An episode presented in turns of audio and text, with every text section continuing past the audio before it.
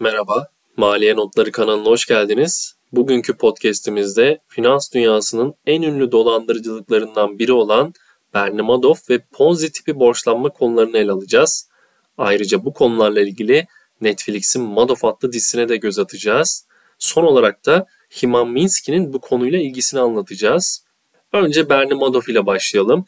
Bernie Madoff 1938'de New York'ta Doğu Avrupa'dan Amerika'ya göçen işçi bir ailenin çocuğu olarak doğuyor. Madoff çeşitli işler yaparak biriktirdiği parayla erkek kardeşiyle birlikte bir borsa şirketi kuruyor. 1960'larda küçük hisse senetlerini yani büyük borsalarda listelenmeyen küçük şirketlerin hisselerini alıp satarak işe başlıyor.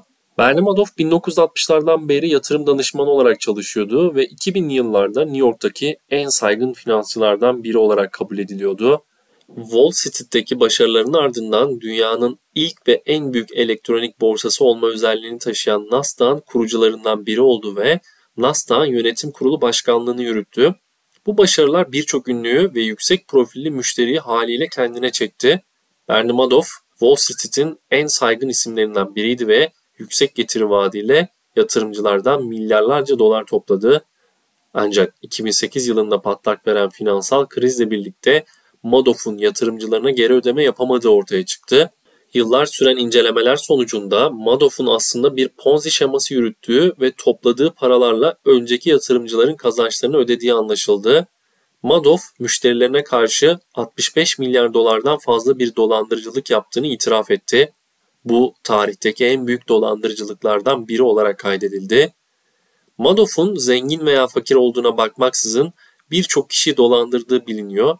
Mağdurlar arasında film yapımcısı Steven Spielberg, oyuncu çift Kevin Bacon ve Kira Sedgwick, yayıncı Larry King ve beyzbol efsanesi Sandy Koufax da bulunuyor. Madoff'un dolandırıcılığı Ponzi şeması olarak bilinen bir düzen kullanılarak gerçekleştiriliyor. Ponzi şeması ismini dolandırıcı Charles Ponzi'den almış. Bu dolandırıcılık yöntemi Ponzi tipi borçlanma olarak da biliniyor.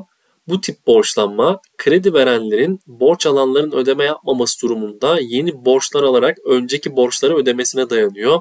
Bu şekilde borçlananlar sonsuza kadar borçlarını ödeyemez hale geliyor ve bir çöküş yaşanıyor. Yani sistemin devamı için sürekli sisteme yeni para girmesi gerekiyor. Para girişinin durduğu noktada sistem çöküyor. Nitekim Bernie Madoff'un yarattığı düzende bir çöküşle son buluyor. Tabi Madoff yatırımcılara yüksek getiriler sunuyordu. Ancak aslında parayı başka yere aktarıyordu ve yatırımcılara yalan söylüyordu.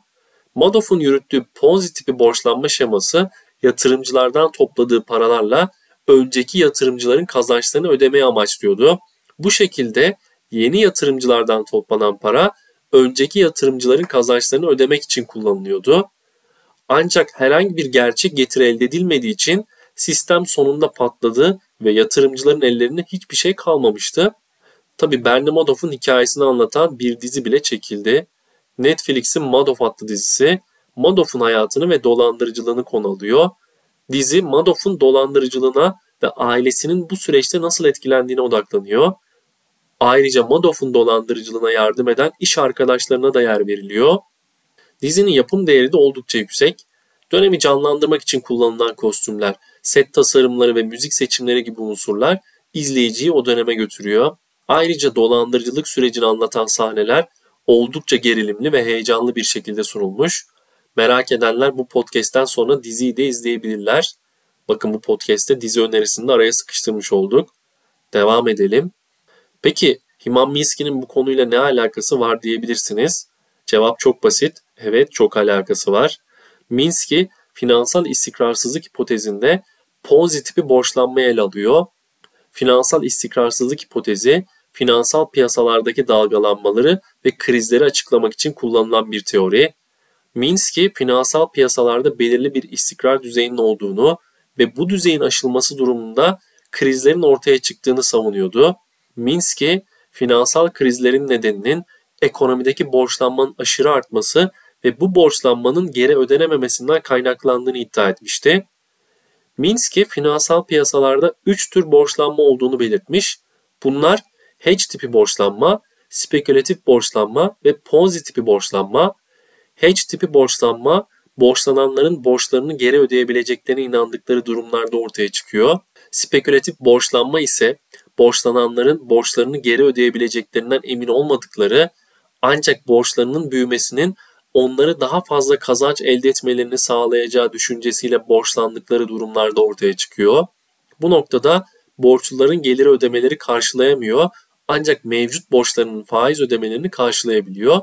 Ponzi tipi borçlanma, borçlananların borçlarını geri ödeyemeyecekleri bilincinde olarak borçlandıkları ancak gelecekteki kazançların borçlarını ödemelerine yardımcı olacağı umuduyla borçlandıkları durumlarda ortaya çıkıyor. Bayağı uzun bir cümle oldu. Ponzi tipi borçlanmada borçlular faiz ödeme yükümlülüklerini bile karşılayamıyorlar.